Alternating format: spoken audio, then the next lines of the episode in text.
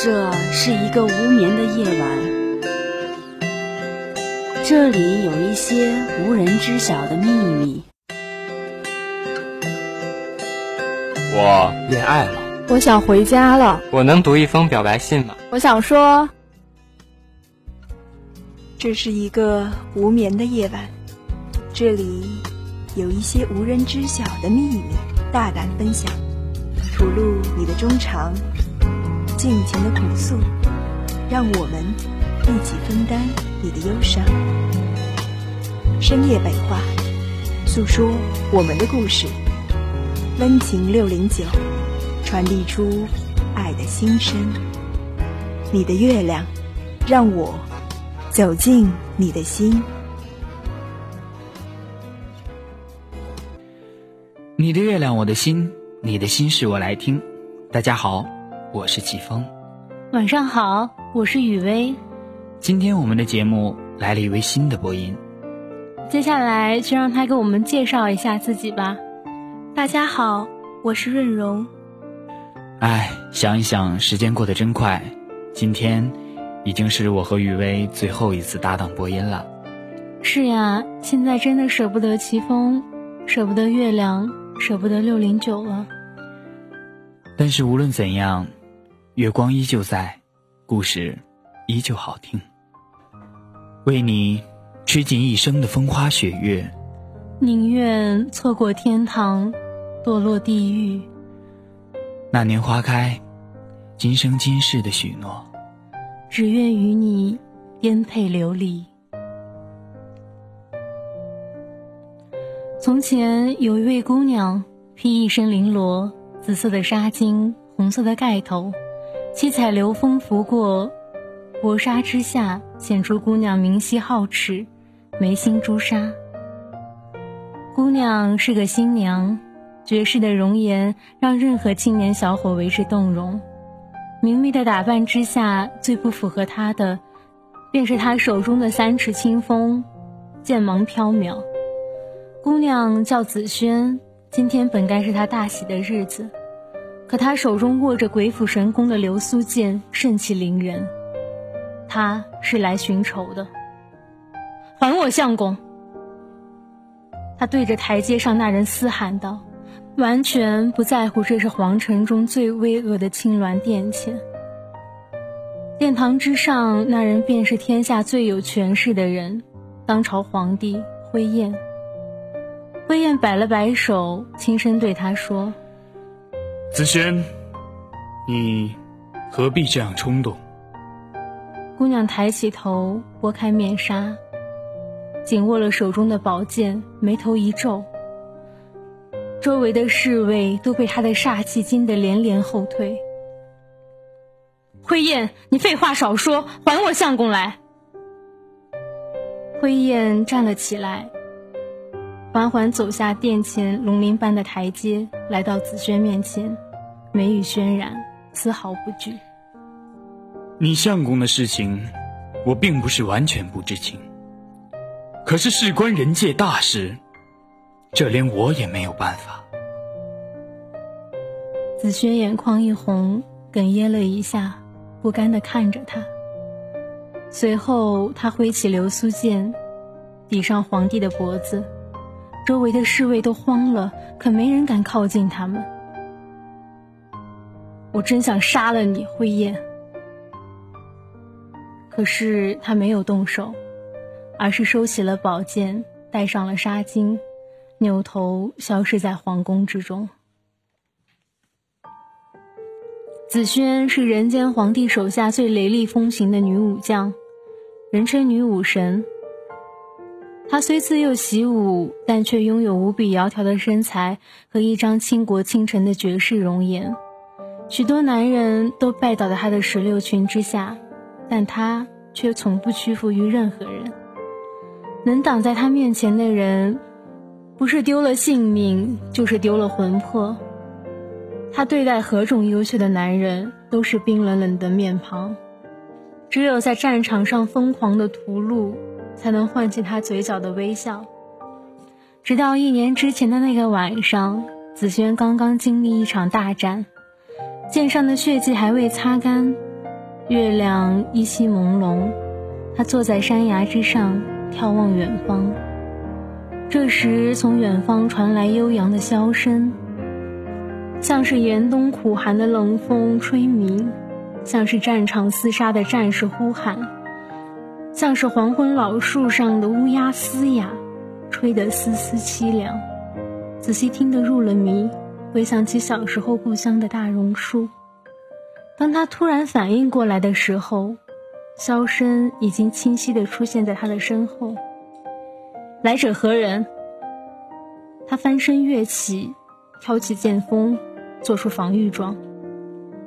可视野里却出现一个青衣青袍、尘气不染的男子，手持一杆光亮的长箫，腰上别着一把没有剑的箫鞘。夜有伊人憔悴。箫声梦断是非。子轩收起剑，冷声说道：“这位公子，附近可是在打仗啊？您这身子不怕被伤了吗？”伤了又如何？箫声只为美人吹，性命愿为美人随。子轩愣了一下，脸色微微发红。这。哪有美人呢？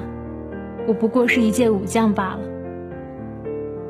将军美人，美人将军，红颜英勇融为一身的，也只有女武神您了。你这样夸我，我真有点受不了了。在下子轩，敢问公子尊姓大名？鄙人无姓，名青刚，只是一位远方的来客，慕了。姑娘，您的名而来。你这嘴啊，可真会说话。姑娘，喝酒吗？我们去村边的小店儿，小酌几杯即可。好，我要上好的女儿红。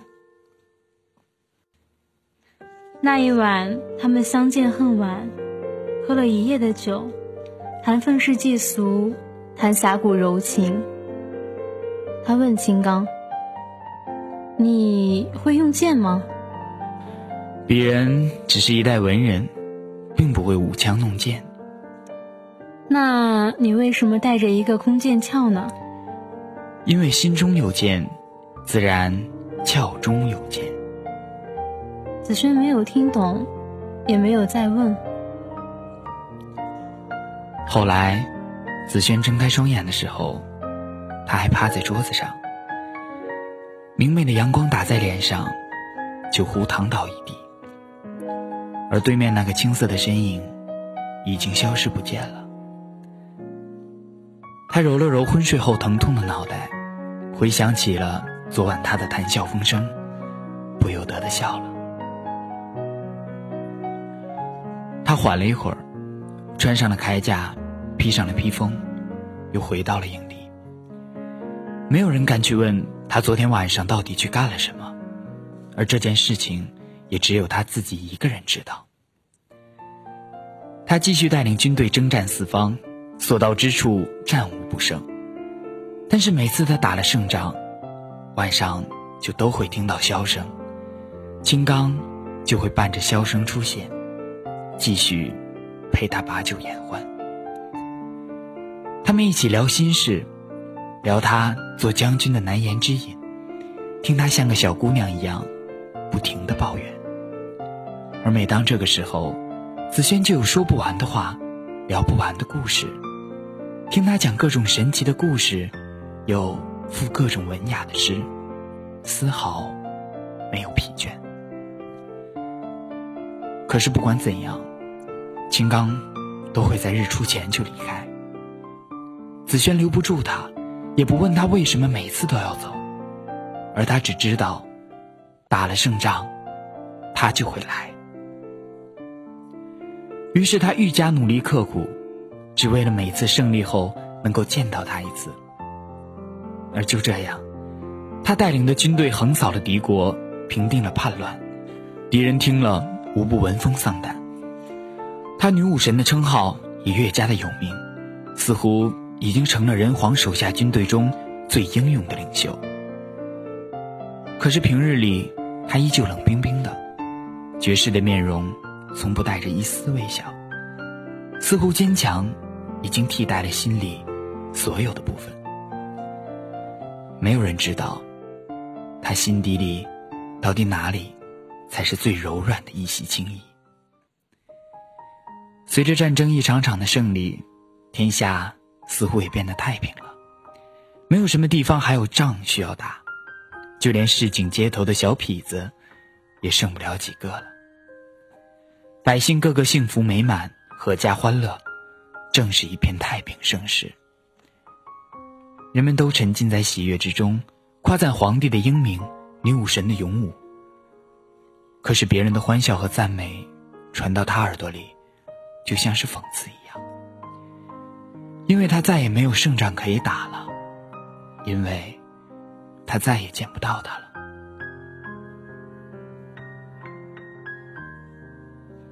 他开始慢慢去寻找，去所有他打过仗的地方，找一个带着剑鞘的青衣男子。可是他问遍了所有大街小巷，没有一个人见过这样的人，甚至没有任何一个人听见过他的箫声。他便整日将自己关在房子里，喝着上好的女儿红，整日沉醉，不愿醒来。就这样，时间慢慢流逝，年复一年，可他的容颜却丝毫没有老去。有一天，突然发来了急诏，说北方的游牧民族又开始骚扰边境了。紫萱的眼睛瞬间便有了色彩，让我去。他边喊着，边冲出去穿铠甲，拿起宝剑。可拿起宝剑的一瞬间，他略微有些失神。他已经很久没有练剑了，曾经日夜为伴的剑已经有些陌生。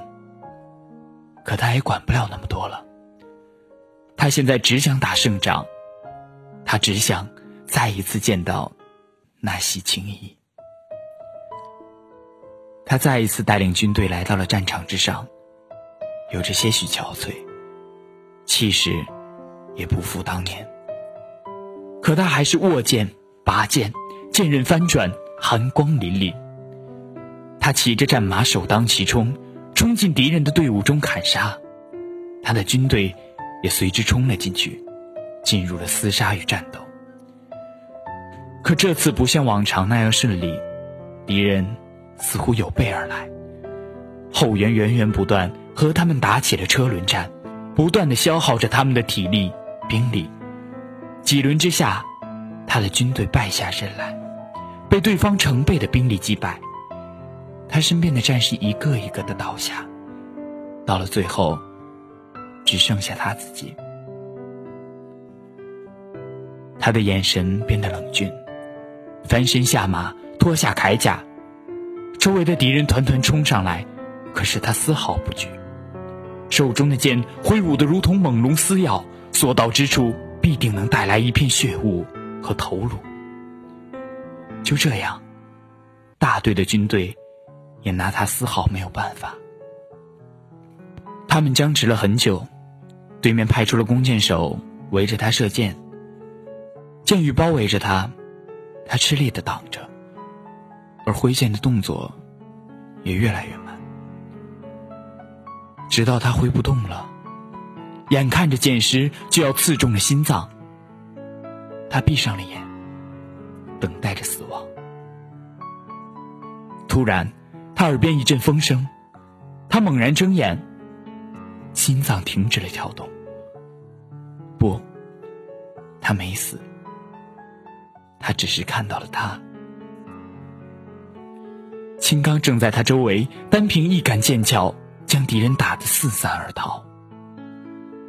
金刚抱起了筋疲力尽的紫萱，带他杀出了一条血路，逃出了敌人的重重包围。他躺在他怀里，感受着他的体香，看着他一袭飘渺青衣，沾满鲜血。在此刻，金刚就是他的英雄，他的心已经深深的陷了进去。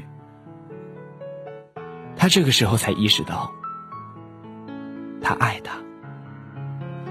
他闭上了眼，在醒来之时已经躺在床上。他赶忙翻身起来寻找那身影，这次那身影没有离开，而是在床头温柔地看着他。这次别走好吗？子轩快哭了。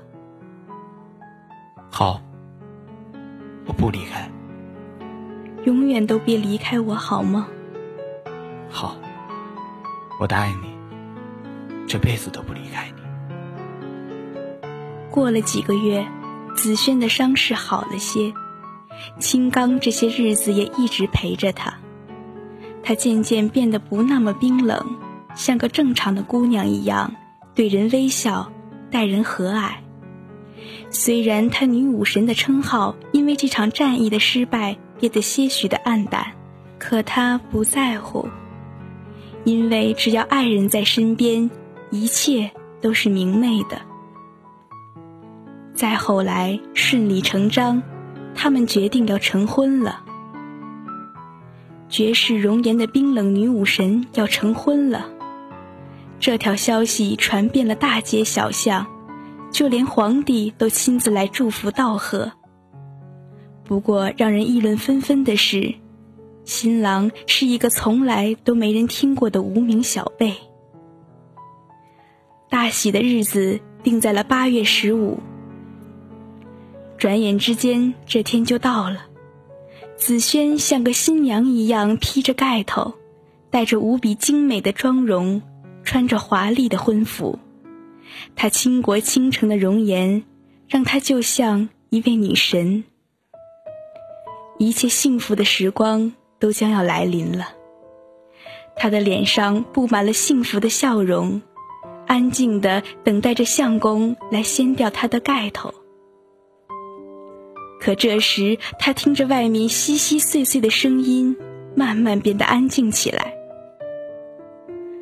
突然间，狂风大作，乌云一层一层布满了整个天空，阳光全部消失，世界黑暗的像是到了晚上。轰隆隆的雷声在云层间撕扯着，人们都不知道发生了什么。子轩有点不知所措。他跑出房子，想要去找青刚。刹那间，一道巨大的闪电劈了下来，将整个世界都照亮。但是这闪电却劈到了一个青色的身影之上。紫萱猛然一惊，这劈到的人不正是青刚吗？他惊呆了，不知道到底发生了什么。而后，云层里传出一道空灵的声音：“青刚，你私自从天界下凡，天道惩罚，将你魂飞魄散，永世不得超生。”随后，闪电消失，而那道青色的身影也随之消失了。狂风停止了咆哮，乌云也四散飘舞。唯一没有恢复的，是子轩受到重创的心。他的眼泪似乎断了线，顺着脸颊一滴一滴的淌了下来。这是子轩从小到大第一次流泪。他不知道为什么，他的爱情为何会如此曲折。他不甘心，抄起了流苏剑，飞奔向了皇宫。接下来。就有了故事开始的那一幕。紫萱质问人皇，没有得到任何答案。爱的火焰渐渐在他的心中升腾，和怒火交织在了一起。他要去天界找他。凡人是不能去天界的，也无法达到天界，这是每个人都知晓的常识。可紫萱知道还有其他的办法。那就是打碎三界石，让三界的阻隔破碎。虽然这是违反天道的事，但是他已经没有办法。他不惜一切，只为见到他。传说中，三界石放在极北之地的玉龙雪山之上，那里常年严寒霜冻，没有任何人能够在那里生存。而更有传说，玉龙雪山之中有一条凶护残暴的巨龙，名字就叫做玉。它守护着三界石，可紫萱的目的地就是那里，他没有后路可走。他备了干粮、绒衣和一匹马，带上流苏剑，便踏上了漫漫的征途。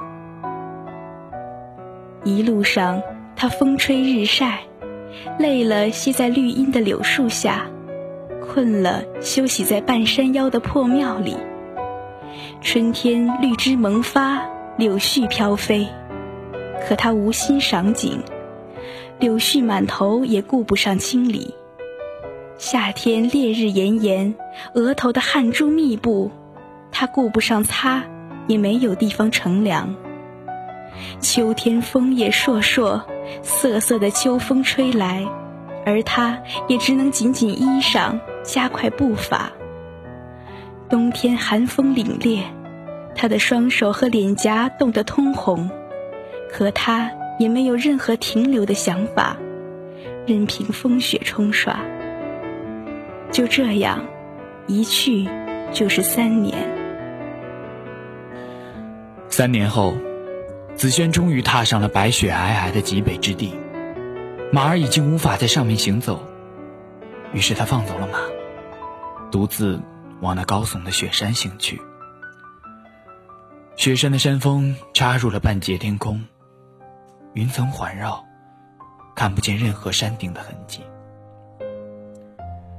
当紫萱穿破云层到达山顶的时候，他看见了三界石。那三界石静静地躺在一个石板之上，散发着七彩的光芒，像是宝石，又像是彩虹。他不忍打碎这美丽，却又无可奈何。而当他端起剑刃准备砍下去的时候，一声巨龙的嘶吼，震得整个地面颤抖不已。只见一只浑身苍翠似玉的巨龙冲出云层，直向着紫萱冲来。紫萱有些发懵，她猛然向左侧躲闪了几步，而巨龙的鼻息似乎就擦着她的脸颊而过。他趁巨龙还未回头，迅速跳起砍向他的中段，砰的一声，剑刃只擦起了些许火花。留下了一道淡淡的剑痕，而巨龙又嘶吼了一声，似乎在嘲笑他的无力。他又狠狠砍下了一剑，龙鳞直接把剑刃弹了开。巨龙猛地甩尾，粗壮的尾巴甩到了紫萱的腰上，将他打倒在地。紫萱吐出了一口殷红的鲜血，染红了一大片的地面。而巨龙又飞到了空中，向着紫萱再次猛然冲来，锋利的爪子就对着他的胸口，马上就要终结了他的生命。而就在这时，一把冰凉、浑身青色的剑，又出现在了他的身旁。那剑不断的抖动，散发出耀眼的光芒。他果断的拿起剑，剑锋对着巨龙冲来的方向。而这锋利无比的剑，直接就切开了巨龙的身体。他痛苦的嘶吼着，然后倒了下去。紫萱握着手中的剑，却感到了一种莫名的熟悉感。他没有迟疑，挥剑砍向了三界石。三界石破碎，大地震颤，出现了一条道路。从天空通向山顶，他头也不回的走了上去，去寻找他那梦中人。天界满眼都是仙宫仙树，穿插在云层中，如同梦境一般。他每见一个人，便问他金刚的去处，可每个人都是看了眼他的剑，然后摇摇头。百般的询问没有任何结果，于是他决定去天庭问个究竟。紫萱来到天庭的时候，玉帝好像正在等他。他正准备开口，玉帝便说：“我知道你为何而来，你不必找了。青钢本是一把神剑，可他这把剑却有了灵性，幻化出了人形。他只想找到一个配得上他的女子，也许你就是他要找的人。但是他违反了天道。”惩罚将他的魂魄已经几乎全无，打回剑形。而这把剑，恰恰在你的手中。本来他重修几个轮回，或许还有可能复生，但他为你，耗尽了最后一丝灵魂。在危机关头出现在你身边，他用自己的命，换来了你的命。话还没有说完。紫萱已经哭出了声。玉帝一挥手，他身边的场景变换，俨然已经回到了人界的家中。紫萱手中还握着那把青剑，迟迟不愿放手。他的心里如同苍穹塌陷，山崩地裂，江河倒流，四海枯干。过了几日，夕阳的影子下面多了一方墓碑，和一个持青剑的女子。女子不喜不悲，碑前栀子花开。今天的故事就到这里。我是润荣，感谢编辑子昂，感谢导播昂水儿，我是雨薇，我是齐峰。月光下，我们没有秘密。月光里尽是好时光。夜深了，祝大家晚安。